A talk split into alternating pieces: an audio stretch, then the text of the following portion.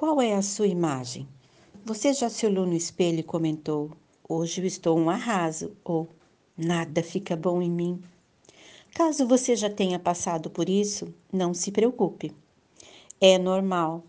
As diferentes sensações e emoções que sentimos ao ver no espelho são exatamente o que a nossa imagem refletida está querendo nos passar. A imagem que você tem de si mesmo está alicerçada em sua autoestima, um dos principais construtores da sua personalidade. A imagem pessoal é a forma como você se expressa para outras pessoas, mostrando o que tem de si mesmo, sua beleza e seu conforto. Ao estar bem consigo mesmo, passa para as pessoas ao seu redor a autoconfiança, autoestima e segurança, por meio da personalidade que você mesmo construiu. Quanto mais você gosta de si mesma e mais se aceita, maior será a sua autoestima. Assim, a sua personalidade será criada com mais facilidade. Para você gostar, é preciso se sentir belo.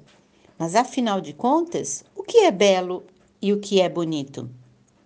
Para muitos, a beleza refere-se à perfeição das formas. Bonita é a pessoa cuja face apresenta traços finos, é a pessoa magra com curvas bem esculpidas. Mas será que somente assim as pessoas conseguem ficar belas ou se acharem belas? Por definição, bonito e belo são traços que, em conjunto, se tornam harmoniosos e agradáveis de ver. Assim, ser belo não é somente ser magro e alto.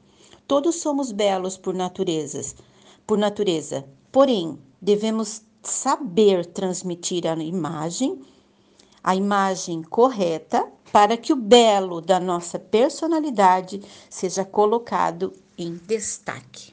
Um abraço e voltamos com o próximo assunto.